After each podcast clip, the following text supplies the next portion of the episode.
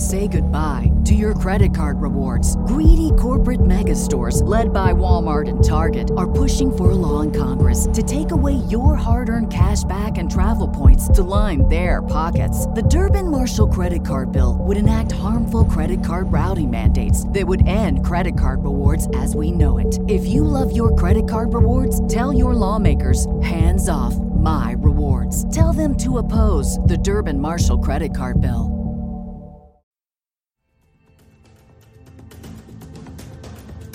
You're listening to the NBS Alien Podcast with your host, Heather Woodward, an award-winning psychic, supernatural author, and lover of all things true crime. On this show, we're going to deep dive into topics that don't usually see the light of day. The spooky, the weird, the macabre, the paranormal, and of course, aliens.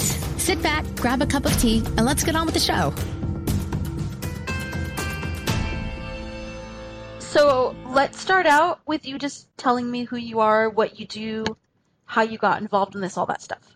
I am Dan Wright. I am a retired bureaucrat for the state of Michigan. I was a technical writer and researcher. But how I got involved in the UFO subject takes me back to my college days, and it wasn't my sighting, it was my father's. He was a truck driver. He drove 18-wheeler, but hauling bread and to various terminals up the Lake Michigan coastline from Grand Rapids. He was coming back after dropping his load one night along US 131. He had done this hundreds of times. He knew every yard light, every tractor path along. He noticed to his left, to the east, as he was traveling south, there was some sort of odd ball of light or something. And he thought, the moon? No, he looked out his rider window, and there was the full moon over the lake. He rolled down the window to make sure he wasn't seeing a reflection. No, it wasn't that. So he was just confused at first, and he wondered how big this thing was and how far away it was. Every person who's ever seen a UFO knows this problem. How big it was depends on how far away it was, you know, its relative size. So as he kept going mile after mile, this ball, which was pulsating from a bright amber orange, dimming down to the point where there was only a ring of light around the outside of it, and the entire middle portion was dark. He began counting the seconds and saw that it was about 7 seconds to get bright and 7 seconds to dim down.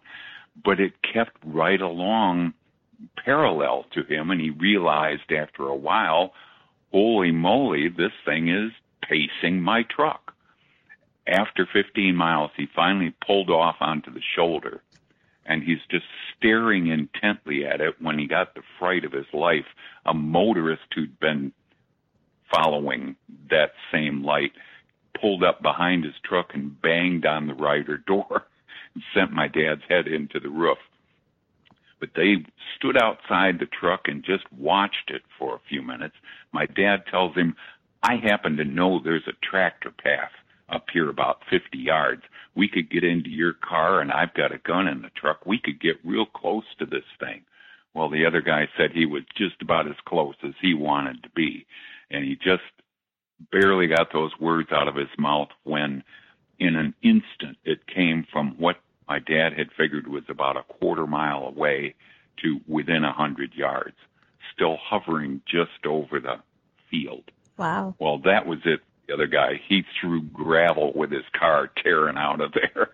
My dad stayed for a few more minutes, but by himself, he just didn't have quite enough courage to walk in that field and press the issue. He finally got back in the truck, started it up. He went over a long hill, and as he got to the top of it, he looked back in his rearview mirror, and this had stayed over that field. So he got to his final dock, where a dock worker said, you look like you've seen a ghost. Well, that morning, instead of eating breakfast and going to bed as he always did, he ate breakfast and then went to a bookstore and bought every UFO-related book on their shelves. Over the next decade, he kept buying UFO books, which weren't very good at the time. They were pulp, but he passed those on to me, and I read through them all. And finally, by 78, I decided to become involved myself. That September of 78, I had two close encounters within 19 days of each other. The first was in the company of a workmate. She was driving, I was riding. We were going from Lansing, which is in the middle of the state, to Kalamazoo on the southwest side along I-94. And as we were traveling west on 94, I saw something just beyond the eastbound lanes and a line of trees that I knew couldn't be an airplane. So I told her in no uncertain terms to stop the car, which she did.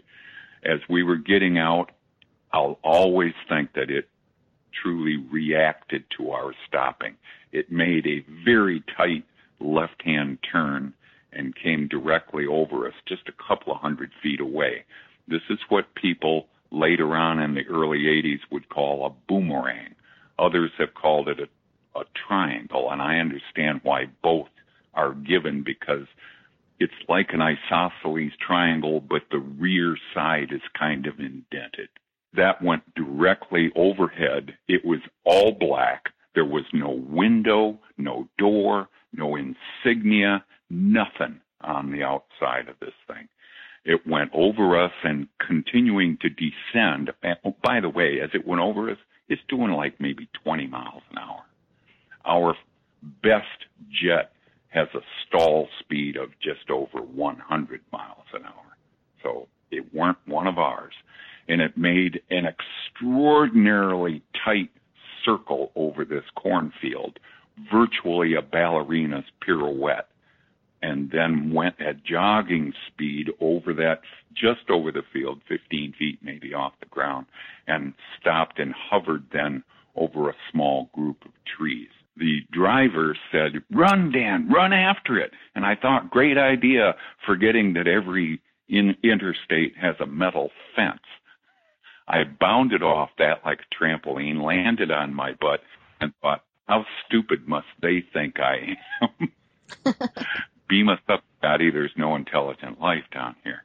But as I got back off my butt and stood up, I got a queasy feeling like, no, I'm not supposed to walk up to this thing. I'm supposed to just stand here and take mental notes. There was another car that had stopped on a side road. I saw the taillights come in. So I raced down the corn row and found this guy and his son who were also looking at it, and we were trading notes when it just gradually jogging speed and then picked up speed, finally was lost on the horizon. 19 days later, I was at home in a small town west of Lansing, and I got 3 phone calls through the police. I was hooked up with the police and airports and stuff. They don't want these calls, and I did, so it was a good marriage. I got 3 calls in about 10 minutes of people seeing an odd red light that was hovering and moving over a river that runs through the city of Lansing. So I went out on my backyard. My wife came out with me, and we were watching it. We were watching just stars popping up, and it was just dusk turning to darkness when what I thought were 2 stars suddenly started moving in opposite directions, and one came toward us. This wife I had, who was terribly taken aback by everything that I was doing in this area, she went back in to do the dishes. As it came toward our town, it resolved into 4 lights. As it came closer, I could see this isn't one, it's really 4 lights in a square. On opposite corners were 2 red and 2 green. Well, just as every airplane has to have a red light on the left wingtip and a green light on the right, no airplane can have 2 green lights. As it went past my little town and kept going west, I opened the back door and shouted in, "I've got to drive." So I jumped in my Mustang and charged out on our county road, and as I'm going faster and faster, I'm up to over 80 and thinking, what if a cop pulls you over?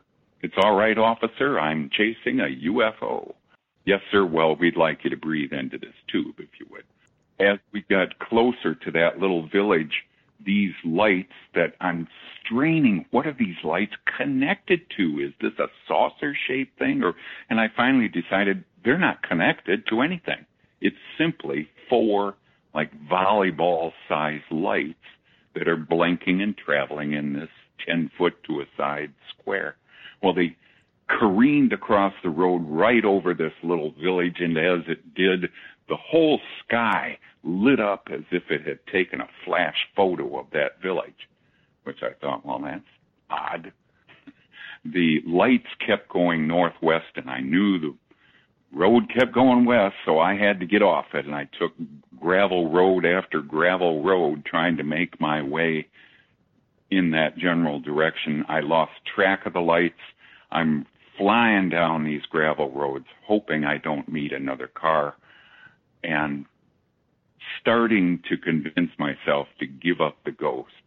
While I was in the midst of that, I came into a clearing, and there they were, hovering 10, 15 feet off the ground over this fallow field, about 50 or 60 yards from me.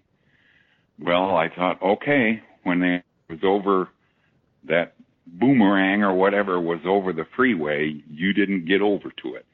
Now, you just got to walk up and see what happens. It's been an interesting life, eh? I started out of my car. I got between the body and the door of the car, and my mind, just with a click of a finger, went blank. I don't know how long I stood there. It may have been a minute. It may have been an hour. When I came back into full consciousness, these lights were gone. They weren't right in front of me anymore, and I thought, what the hey? And I turned around, and there they were behind my car in the adjacent field. I don't know how they got from point A to point B, but the thought of walking over to them never occurred again. I just thought to get back in my car and flash my headlights at it in some kind of Morse code, which I didn't know. And after a few minutes of that, I got a queasy feeling again that I was intruding on something. Whoever was operating these lights had an agenda, and I was intruding on it. I started my car, and I drove home. When I got there, and frankly, I didn't even look at a clock, so I don't know how long I was gone. My wife was in bed. I sat on my lazy boy and started rocking with this thought over and over in my mind. These guys don't need weapons. They just bend your mind a little, and you do exactly what they want. And that is what kept me in this business for the past 40 years. End of story. It's interesting that you knew that they couldn't use your mind. They were right in front of me, these four lights, 50 yards from me, still in this monotonous red-green flashing. And then suddenly, like a half a second passed, and they weren't. And then they were behind me. I don't know how they went from point A to B without my noticing that. But that's my story, and I'm sticking to it. Yeah, it's a fascinating story. Is that how you got involved with MUFON? I was already a MUFON member, but I was really green. I'd only been in it 5 or 6 months. There was so much I know now that I didn't know then. But, yeah, that's what really cemented it for me. Now I understand what people in close encounters go through. I've got to stay in this business wherever it leads. Right. I knew I was dealing with something far superior in intelligence to my own. That's so interesting. So what do you think, I know we're tangent a little bit and we'll get into the book in just a second, but what do you think of the Tic Tacs that we're seeing now? Because as you were describing it, you're reminding me of the Phoenix Lights, but you're also reminding me of, like, the Tic Tacs that Navy just said, yeah, they're UFOs. What I know of the Tic Tac, and I haven't done any special research on that particular shape, but I assume that means like a Tic Tac chewing mint, which is basically an elongated oval. Well, frankly, that's the same thing that was seen in the Old Testament. the pillar by day and fire at night, that was in a Tic Tac shape, a rounded cylinder. So, maybe they've been around all that time. I don't know. And I don't pretend to know everything about the subject. I know what I've experienced. And for 5 years in the 90s, I studied four MUFONs, studied only alleged abduction cases. And there were some stories that you could tell the people were pouring out their hearts. This was not made up stuff. And it was some stories that would just raise the hair on the nape of your neck. We should probably talk about the book. Yes, and yes, definitely. Before there was a CIA, there was an OSS, the Office of Strategic Services. Franklin Roosevelt, during the early months of World War II, he became fascinated by spies. As humans, we're naturally driven by the search for better. But when it comes to hiring, the best way to search for a candidate isn't to search at all. Don't search, match with Indeed. When I was looking to hire someone, it was so slow and overwhelming. I wish I had used Indeed. If you need to hire, you need Indeed. Indeed is your matching and hiring platform, with over 350 million global monthly visitors according to Indeed data, and a matching engine that helps you find quality candidates fast. Ditch the busy work. Use Indeed for scheduling, screening, and messaging so you can connect with candidates faster. And Indeed doesn't just help you hire faster. 93% of employers agree Indeed delivers the highest quality matches compared to other job sites, according to a recent Indeed survey. And listeners of this show will get a $75 sponsored job credit to get your jobs more visibility at Indeed.com/podcast. That's Indeed.com/podcast. Terms and conditions apply. What if you could have a career where the opportunities are as vast as our nation, where it's not about mission statements, but a shared mission? At U.S. Customs and Border Protection, we go beyond to protect more than borders. From ship to shore, air to ground, cities to local communities, CBP agents and officers are keeping people safe. Join U.S. Customs and Border Protection and go beyond for something far greater than yourself. Learn more at cbp.gov/careers. That the French and the British had out in the field and what the information they were collecting. And he wanted some capacity like that himself. So he approached an old World War I commanding general named Wild Bill Donovan. I love that name. Who was a much decorated general during World War I. And at this point, he was just a New York attorney who was coaxed back into, well, this business. He set up the Office of Strategic Services, OSS, and I'll make more mentions of that. What their charge was to learn as much as they could about Nazi and Japanese military capabilities, while at the same time skewing and obscuring our own so that the Nazis got bad information on us while we were getting good stuff on them. It was not, curiously, the OSS was not funded by the Congress.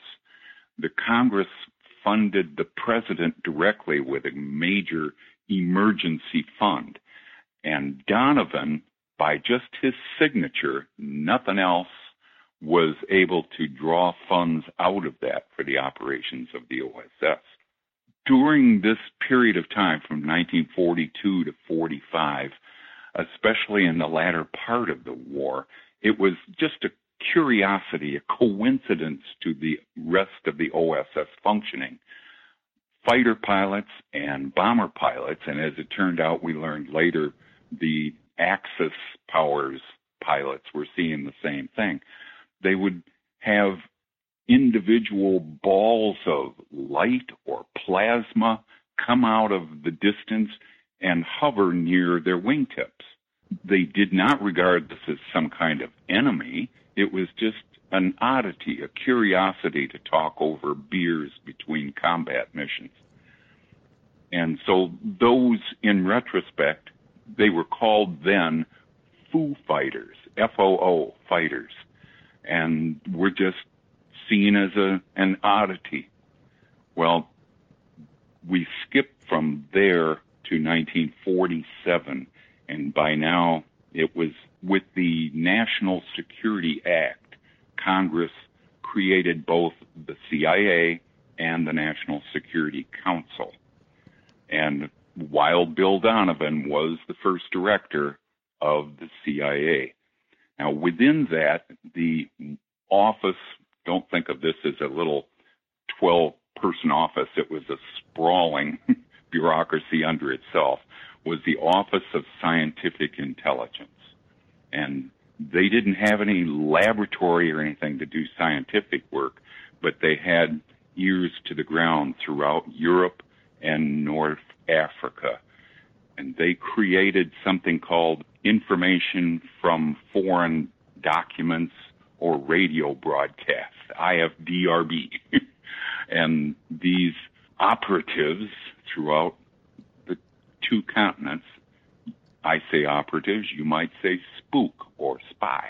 That's what they were. They would fill out this form, the IFDRB, telling most of what they were turning in was highly classified military-related stuff. But they would also throw in, by the way, last week, 12 people in this town saw something odd close at hand.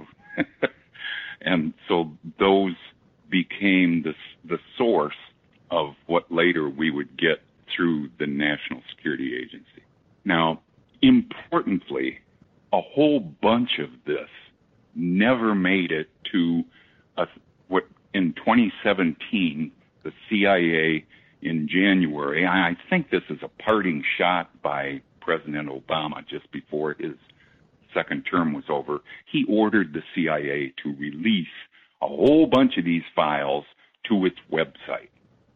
And so they did, and they proclaimed that they had just dropped 1 million pages of UFO documents onto its website for anyone to see. Well, I volunteered to help, I thought would be a group effort to go through these, only to find out no one else was doing it, and I could put a group together myself, but I thought first I'd better take a glance at these things to figure out what the heck we're talking about. Well, it wasn't 1 million pages of anything. It was more like 120,000 pages, which is still a lot, but 98%, literally, of all of these documents had nothing to do with UFOs. If you wanted to know all about Bulgaria's rail tonnage in 1956, well, it was there. UFOs, not so much. But I did finally, after 5 months of doing nothing but sorting and reading, came up with 550 different documents that did, at least in part, talk about unidentified flying objects. And that became the source for this book. Now, were those other, was it just a keyword search that they did or something? Because how did all these other files end up with? No, there was no keyword search.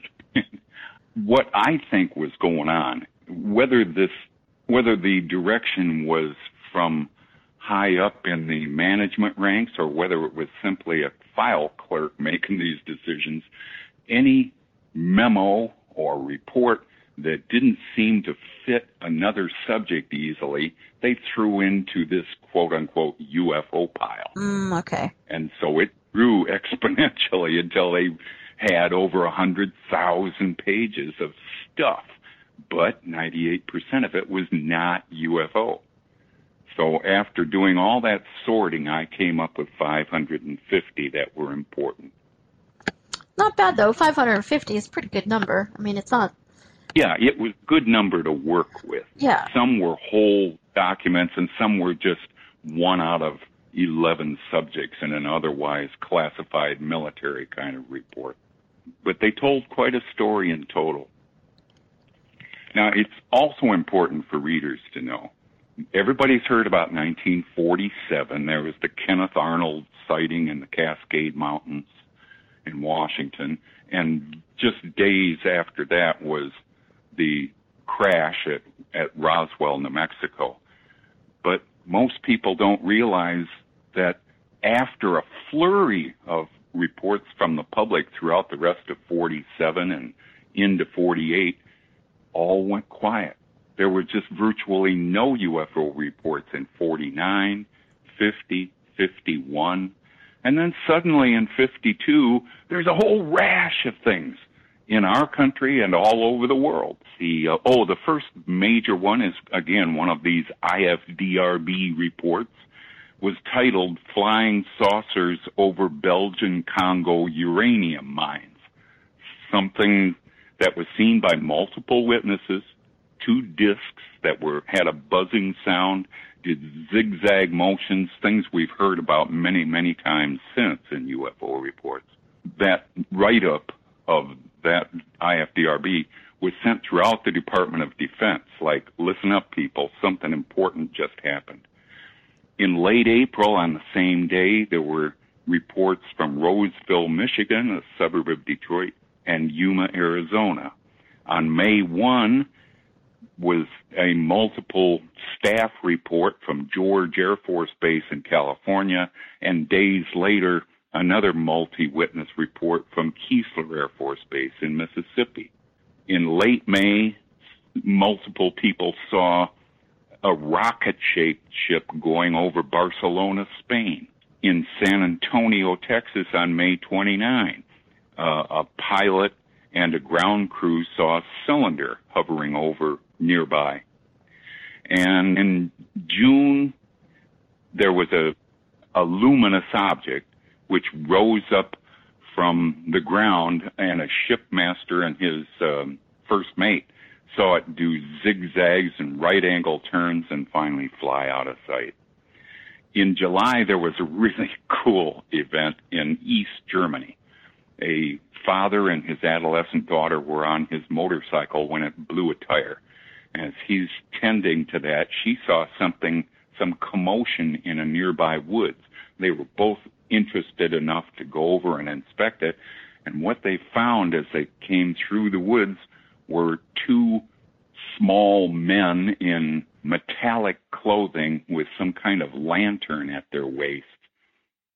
They were doing something outside this odd-shaped, it was circular, but above what would be a saucer shape was a 10-foot-high cone in black.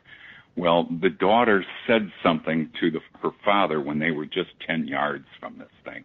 The entities heard it, they raced back into the ship, and it flew off. And the father and daughter found a depression in the ground where it had rested. So that was one of my favorite ones. But that all led up to late July around Washington, D.C., on the evening or night of the 19th and 20th, and again on July 26th, Andrews Air Force Base, which is where Air Force One is parked, as well as Washington National, their radars were picking up multiple anomalous objects, things that shouldn't have been there. And airliners coming into Washington National were picking them up on their radars. And eventually they were seeing at least bright lights, they couldn't make out a shape, that were flying all about. And this went on all night on the 19th and 20th, and again on the 26th. The Air Force, unfortunately, dropped the ball on this. They would normally have been at Andrews Air Force Base, but those runways were being repaved, so that squadron had been sent to Delaware. Well, by the time a couple of jets arrived from Delaware, just as soon as they got within radar range of D.C., these anomalous lights just boogied, just took off, parts unknown. The jets make their way across the city and back, don't see anything, and headed back to Delaware. And as soon as they were out of radar range, back came the unknowns. This went on cat and mouse on both of those nights. And you got to know that made some waves.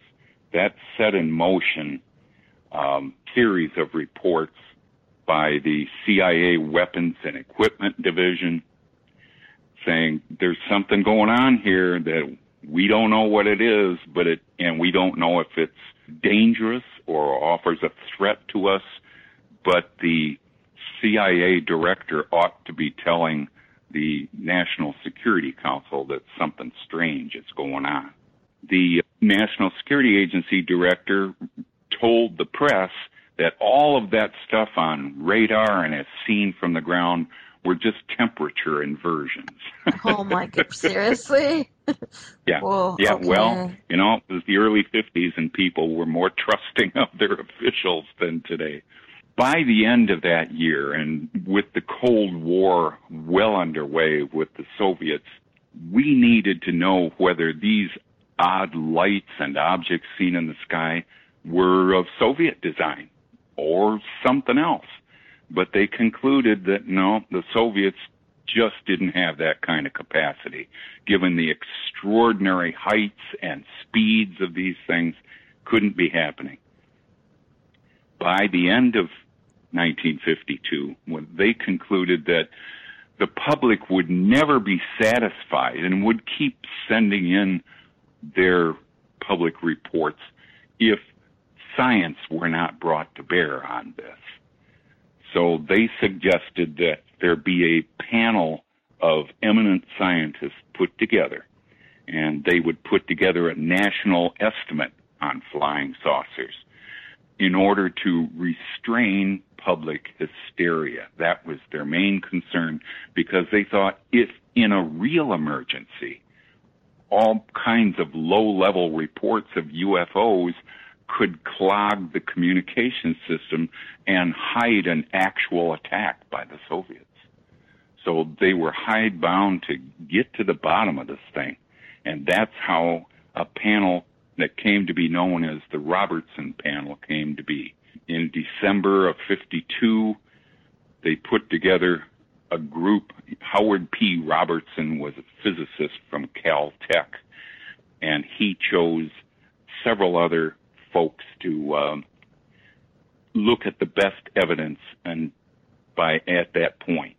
A couple of other astronomers, including one you might have heard of, J. Allen Hynek, who 2 decades later would found the Center for UFO Studies, but in the early 50s, he was quite the hardcore skeptic as an astronomer.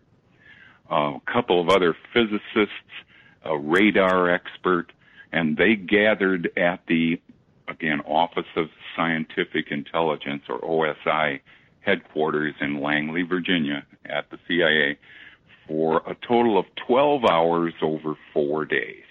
And they looked at what they thought were the best evidence. One of those was a film taken by... As humans, we're naturally driven by the search for better. But when it comes to hiring, the best way to search for a candidate isn't to search at all. Don't search, match with Indeed. When I was looking to hire someone, it was so slow and overwhelming. I wish I had used Indeed. If you need to hire, you need Indeed. Indeed is your matching and hiring platform, with over 350 million global monthly visitors according to Indeed data, and a matching engine that helps you find quality candidates fast. Ditch the busy work. Use Indeed for scheduling, screening, and messaging so you can connect with candidates faster. And Indeed doesn't just help you hire faster. 93% of employers agree Indeed delivers the highest quality matches compared to other job sites, according to a recent Indeed survey. And listeners of this show will get a $75 sponsored job credit to get your jobs more visibility at Indeed.com/podcast. That's Indeed.com/podcast. Terms and conditions apply. Join us today during the Jeep Celebration event. Right now, get 20% below MSRP for an average of $15,178 under MSRP on the purchase of a 2023 Jeep Grand Cherokee Overland 4xE or Summit 4xE. Not compatible with lease offers or with any other consumer incentive offers. $15,178 average based on 20% below average MSRP from all 2023 Grand Cherokee Overland 4xE and Summit 4xE models in dealer stock. Residency restrictions apply. Take retail delivery from dealer stock by 4/1. Jeep is a registered trademark. Curiously, a career Navy photographer in Tremonton, Utah, with the best equipment available, and he was an expert in photography. He had what he called in his lens 10 saucer shapes high in the sky. Well, after debating the point, the Robertson panel decided that these were either polyethylene balloons. I don't know why there would be 10 or a dozen of those flying together, or perhaps seagulls reflecting sunlight. They went through a second film taken by a Montana minor league baseball manager who was tending his field when something came over. He grabbed his little recorder and shot a few minutes of it, and naively, he agreed to turn over his film to the Air Force. He got it back some months later, but with key footage missing, the footage that showed these at their clearest and closest. So Robertson panel, having seen the selected short subject of this film, decided that they were looking at the reflections from two F-94 jets. They looked at a half a dozen other photos and then some anecdotal accounts and agreed universally that there was nothing to this subject. They made six main conclusions, the Robertson panel. At first, they said there's no threat to national security, not from the Soviet Union or any other country. But second, in a true crisis, the hysterical public could overload communications and hide real hostile acts. The third was that trying to solve most or all of the reports from the public would be a huge waste of time and resources. Instead, as their fourth conclusion, there should be a program to train the public that what they were seeing were not UFOs, they were IFOs, identifiable flying objects, whether that was Venus and Mars or something from the weather or just common old aircraft. They were IFOs. If they were trained that they were mistaking that stuff, at the same time debunking new reports by the Air Force, that would lower the level, the volume of all of this, and the public would lose interest. The fifth conclusion was, and I'll read this, the national security agencies, I'm reading a direct quote, should take immediate steps to strip the unidentified flying objects of the special status they have been given and the aura of mystery they have unfortunately acquired. And their sixth conclusion was that civilian groups that had popped up by then, the Aerial Phenomena Research Organization, APRO, and NICAP, the National Investigations Committee on Aerial Phenomena, should be surveilled. The CIA ordered the Air Force to do surveillance on these groups because they were potentially subvert the real information and influence the public. Wow, so it was just the whole campaign just to get rid of it. Like, let's just explain this away and move on. There you go. And it will never be a problem again. Yeah. So we move on from there to Bentwaters. Lots of folks on lots of TV documentaries have heard about a famous or infamous event on Christmas week of 1980 in Bentwaters, England, at a U.S. operated but British-owned airbase. Yeah. But what isn't known is that years before that, in 1956, there was a whole night of various radars picking up multiple unknowns that should not be there. At one point, 12 of them were on a screen, and they all coalesced into one giant blob in the middle of the radar screen, and then that disappeared, as if all of them tightly grouped had flown straight up and out of radar range. This went on all night and shook up a lot of people locally, but the key thing to know is this never made it to that 2017 file dump, and there's a good reason for it. This and other cases that I know were highly credible had national security implications, and so they were withheld. And they still haven't seen the light of day. Wow, so this dump is pretty much anything that they don't really care about or have been explained. Yeah, didn't care much about.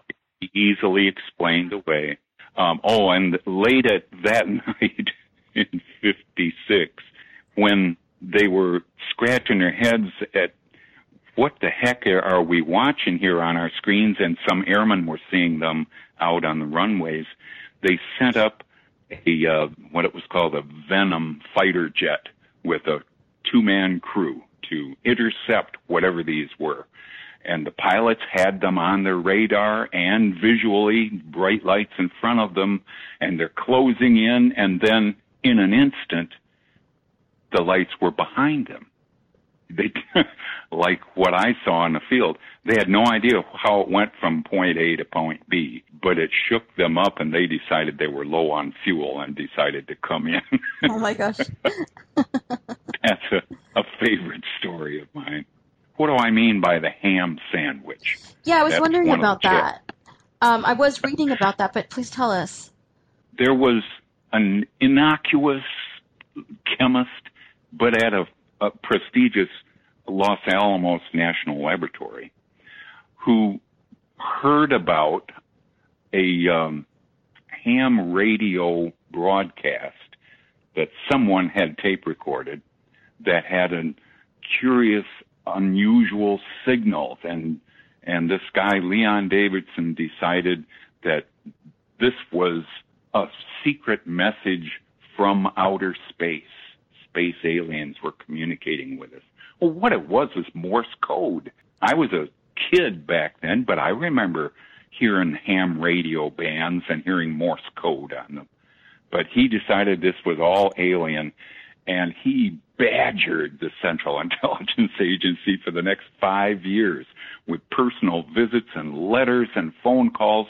He used up hundreds, if not thousands, of hours of staff time, to the point where these people in the Office of Scientific Intelligence, from one man to the next, would say, "Get rid of this guy. We want nothing more to do with him. He's wasting our time." That was why I call it the ham sandwich, because of this ham radio broadcast. But also in 56, a retired Marine Major, Donald Keyhoe, had taken over as director of NICAP, National Investigations Committee on Aerial Phenomena. And from the get-go, and because he had creds as a retired Marine Major, he started shouting cover-up publicly every chance he got, that the CIA was covering up real flying saucer reports. And he made a general nuisance of himself. In the end, after several years of both of these two guys shouting their stuff, the CIA decided that Leon Davidson was just a kook, but Donald Keyhoe was a menace and had to be handled. And so they put more surveillance on him. Oh, I've also been asked, was there ever any cooperation between the CIA and civilian UFO groups? Yeah, there was. In 65, the CIA director, in passing, asked the OSI director, "Have you been keeping up on this UFO stuff? What's going on with that?" OSI then approached Donald Keyhoe and the National Investigations Committee on Aerial Phenomena and borrowed over 100 of their reports from the public. So, yeah, at one point there really was cooperation. Now, did other government bodies, were they complicit in all of this? I mean, what about the Air Force, the Navy? When they were seeing things, were they cooperating? Good point. The Air Force did, in the early 50s, set up the Project Blue Book. And everybody's heard about Project Blue Book. Very few people know it was a tiny operation. At most, there were two low-level officers, like a captain and a lieutenant, and a sergeant and one secretary.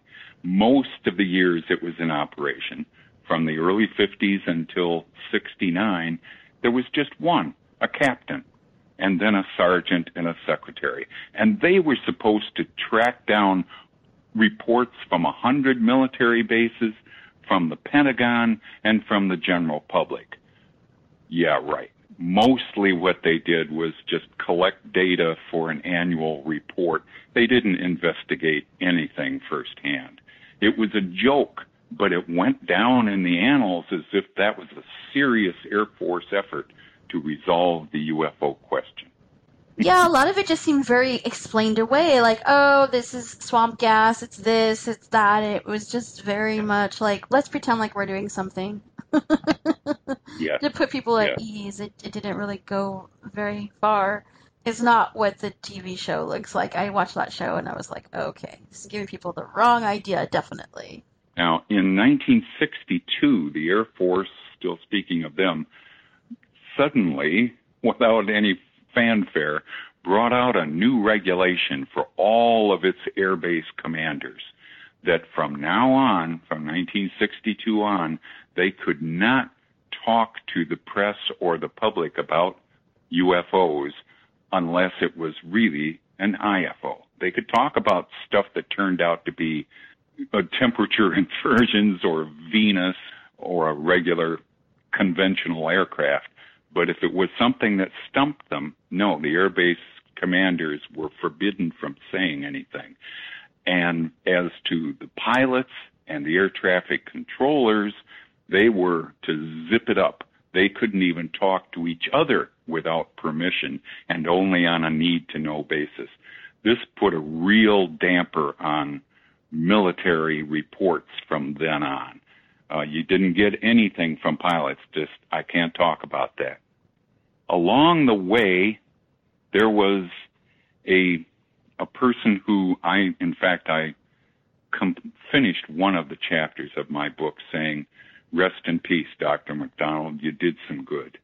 A fellow named James McDonald, who was an atmospheric physicist at the University of Arizona, started speaking publicly. At first it was to faculty and staff at U of A, and then more public pronouncements in the months and a couple of years to follow. He said that he had reluctantly reached an ET conclusion about the whole problem as the least unacceptable hypothesis that he could think of. He didn't like it, but it was the less unacceptable than others. He said he concluded from reading a bunch of reports from the public that whatever was going on, that it seemed to be peaceful reconnaissance. Huh. He said that the 53 Robertson panel report had orchestrated an Air Force debunking effort, and he kept saying that over and over, and you know that had to rankle. And that Project Blue Book's claim of explaining 95% of all the reports from the public was hogwash, that it was closer to 50% at best. And he said that Blue Book was a scientific scandal. Well, this didn't get him many friends within the intelligence community. I was going to say, I'm sure he was on the bad list. After he had spoken out any number of times and been featured in newspapers and magazine articles, he finally heard it from his superiors at Arizona that he should back away. While he was being ridiculed within the intelligence community, and finally his wife left him, he became very depressed and he took his own life. Oh, no. But he went to the grave still believing, this is the least unacceptable hypothesis, that they're truly from other worlds. Now, by 66, the Air Force had quite enough. They were being ridiculed in the news media and by the public as not having any answers. And so they were ready to punt, and they designed a contract with the University of Colorado to do another formal study of everything that had happened to that point. They needed a fair-minded group of scientists, and they suggested that a fellow named Edward U. Condon from University of Colorado head up this project, that he would gather again a handful of other scientists and go through the information to that point. But even before they got underway, a doctor... With Lucky Land Slots, you can get lucky just about anywhere. Dearly beloved, we are gathered here today to... Has anyone seen the bride and groom? Sorry, we're here. We were getting lucky in the limo and we lost track of time. No, Lucky Land Casino, with cash prizes that add up quicker than a guest registry. In that case, I pronounce you lucky. Play for free at LuckyLandSlots.com. Daily bonuses are waiting. No purchase necessary. Void where prohibited by law. 18 plus. Terms and conditions apply. See website for details. Robert Lowe, also from Colorado, talked to the university officials because they were going to be using their facilities. And he had an interesting statement here that I would read. Our study would be conducted almost exclusively by non-believers who would add an impressive body of evidence that there is no reality to the observations. The trick would be, I think, to describe it so that to the public it would appear a totally objective study. But to the scientific community, it could present the image of a group of non-believers trying their best to be objective, but having an almost zero expectation of finding a saucer. Wow. Now, on top of that, they were underway and they were meeting, and you can see what attitude they were bringing to it. But Edward Condon himself, the chair of this Condon committee, declared to the press, I won't believe in an outer space saucer until I see one, touch one, haul it into a lab, and get some incompetent people to go over it with me. It is my indication or inclination right now to recommend that the government get out of this business. My attitude right now is that there is nothing to it, but I'm not supposed to reach a conclusion for another year. So there you have the wisdom and objectivity of the people running that project. Yeah, basically they just went in going, how do we debunk this? Yeah, how do we debunk it? And in the end they did. They said there was nothing to it, that they were concerned by impacts like on the stock markets and stuff. If anybody in an official framework were to say that there really was something substantial. And so they were going to go take any measures they had to debunk the entire subject. And with that, they turned in their report in mid-68, and by the latter months of 69, the Air Force, having been given that permission, disbanded Project Blue Book, never to be formed again. And that was the last that the Air Force or the CIA was officially in this business. But those reports from overseas kept coming in for another few decades, debunking or not. Guys, spies out there would say, this mother and four daughters and down the block, a whole family saw this saucer hovering low over the sky, and it stayed there motionless for 10 minutes before it flew away. What are you supposed to do with something like that? I mean, there was no proof. All of these were anecdotal accounts, but there were thousands of them. And I would argue that in composite, they make a hell of an argument. So why do you think there was such this idea that it doesn't exist? Why were they trying to just, close the book on this? It had to be. There could be no other conclusion by the government. Because if they admitted that there was something to the UFO subject, then that would put the damper on our being the be-all, end-all in the universe. Mm. It would say there is something greater than humankind out there, and they really could not afford to do that. Do you think times have changed as far as that ideology? I do. It was a long time coming. I've been in MUFON for decades now, and I can tell you that most of our years in this business, we were struggling to gain respect from the government, from the major media. But in the past 10 years, maybe because there have been so many televised documentaries plus movies on occasion. Over time, very gradually, MUFON has not drawn many more smirks. Oh yeah, tell me more. So yes, now I think we've got a long way to go, but we are seen as much more credible than we were, say, 20 years ago. You know, there's this Tic Tac thing going on, and there is some disclosure happening right now. What do you think would happen if people realized there was some sort of ET or alien presence? Like, how would that affect us? A whole lot of things would happen, but I would start from one end and say there was a fellow who was not involved in this business, but he was a workmate who, after listening to a couple of stories I had to convey, said, you know, it's just one more thing to put up with. So obviously he wasn't going to panic. No. But a bunch of things would happen, and I think it would begin with our stock markets and currencies. They would take a tumble.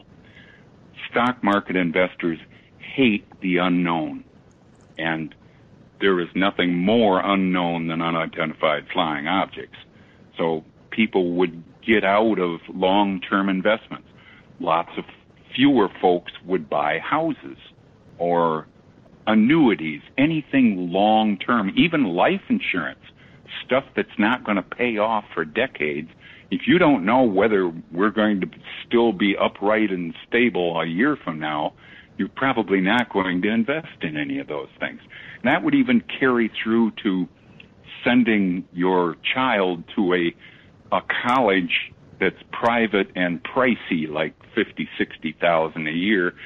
If that child is not going to have a 40-year career, why would you invest so much? So small colleges would find themselves in trouble. There would be some products that did well. I think beef jerky would fly off the shelves, and there would be a great increase in sales of travel trailers, campers, tents. People would start living more day to day. Now, I've been asked many times, what's the effect on religions? And, you know, Barry Downing and others have written whole books on this. There would be certain religions that would be very accepting.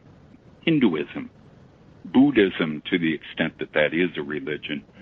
Those are, Hinduism is polytheistic, and Buddhism is non-theistic. So I don't think either of those, adherents to those, would have any problem with being told that there were intelligent beings on other planets. But within Christianity, and especially, say, Southern Baptists down here where I live in Georgia, if they are accepting at all, it's on the notion that alien beings are demons from the Old Testament and must be put away. There would be a point of argument by those fundamentalist Christians that God sent his, quote, only begotten son to earth. Well, if he was the only one, who are these guys that look so different from humans? So there, I don't see how there could be any acceptance there. Judaism and Islam are both monotheistic, but again, I don't think that they would have a great deal of trouble accepting. There would be some cultural, beyond religion, there would be some cultural problems. Charities that don't pay out with any regularity on whatever their cause is, they would suffer. Again, long-term stuff would not fly. Sports teams, something like an NFL team, they would go ahead and play their games, but the thought of a new media contract or building a new stadium, that's where there would be problems. Because again, long-term versus living day by day. Police agencies, I think, initially in the short run would be overwhelmed by charges of shoplifting and looting and burglary as people are stealing stuff off the shelves, not knowing how many days we have left. All of this because somebody in officialdom said, yeah, they're real and they're here. Congress and all state legislatures, I think, would become rather moot. Why they wouldn't have anything to offer. Courts would continue, but again, back to my friend and workmate, just something else to put up with. So I think in the long term, everything would settle out. But the shock and dismay of an official government pronouncement that UFOs were real would really shake our society to its roots.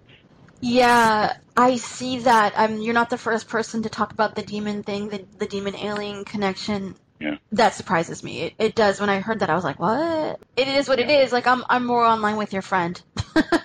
Well, something else to deal with. There you go. How do we integrate this? How do we integrate this into society? You know what I mean? It's chill for me. Yeah. But I could see how there's a huge part of the world that would be like, what? You know, it kind of, yeah, exactly. It throws the paradigm off. This is an amazing book. I've been reading it little by little just because there's so much information in it, and it's in chronological order. Yeah. I did not write this as a going into battle kind of thing. I wasn't writing this as a defender of MUFON or UFO proponent.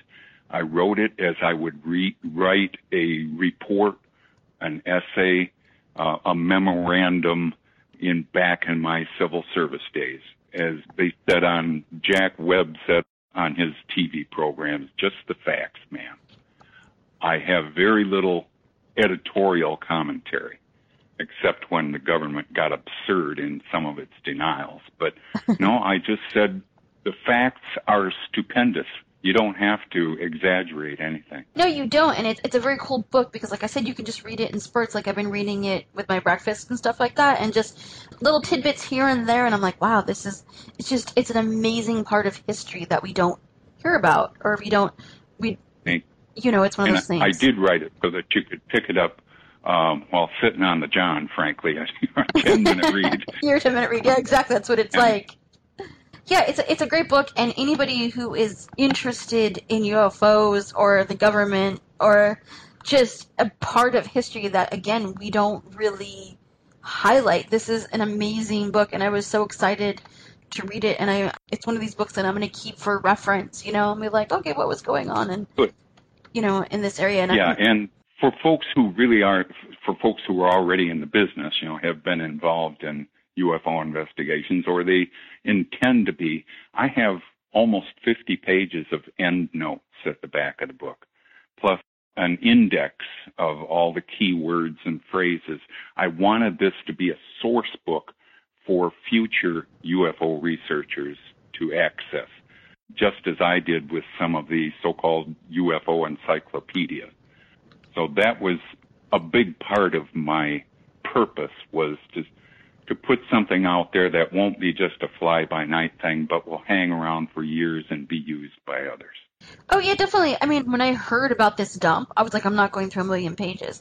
I did look through it, and I was like, this is exhausting. This is overwhelming. So when I heard that you did this, I was like, wow, somebody actually went through it. That's amazing. Because I came to understand more and more that the most important cases to the government, those with national security implications, were not part of this file dump. That's why I decided that I had to tell the public what the rest of the story was. And so I used all of these other historical UFO-related books and encyclopedias to put together a section for at the end of each chapter that I called While You Were Away From Your Desk. That used to be a buck slip that secretaries would give to their bosses when they came back from a meeting or lunch or something. While you were away from your desk, such and such happened, or so and so called. So I put all of these cases that should have been looked at by the CIA but weren't into that section for each chapter for each year. Most of the chapters consist of just one year, and it's all in chronological order. It doesn't bounce all over the place, so it's fairly easy to follow. Yeah, those are my favorite parts, actually. I was going to actually mention that the While You're Away at Your Desk is the most fascinating parts for me, because it tells a cohesive story then, because you're like, oh, all these other things happen around the same time. That's at the same time. Yeah, it gives you that, yeah, that big picture. By calling it while you were away from your desk, that was my snarky little comment at the CIA. I know you're withholding some of this stuff. So this is what you would have said had you been telling the whole story. If somebody wants to buy this book, where do we find you? Where do we find the book? I know it's gone out to major bookstores, but I can't tell you which ones. But it is certainly on Amazon. Just my name, Dan Wright, and the name of the book is The CIA UFO Papers. You can easily find it that way. Thank you for listening to the Envious Aliens podcast. The show notes for this episode are located at podcast.enviousalien.com. If you like the podcast, share it on social media. And as always, see you on the flip side. It is Ryan here, and I have a question for you. What do you do when you win? Like, are you a fist pumper? A woohooer, a hand clapper, a high fiver. I kind of like the high five, but if you want to hone in on those winning moves, check out Chumba Casino. At chumbacasino.com, choose from hundreds of social casino style games for your chance to redeem serious cash prizes. There are new game releases weekly, plus free daily bonuses. So don't wait. Start having the most fun ever at chumbacasino.com. No purchase necessary. VGW Group. Void where prohibited by law. See terms and conditions. 18+.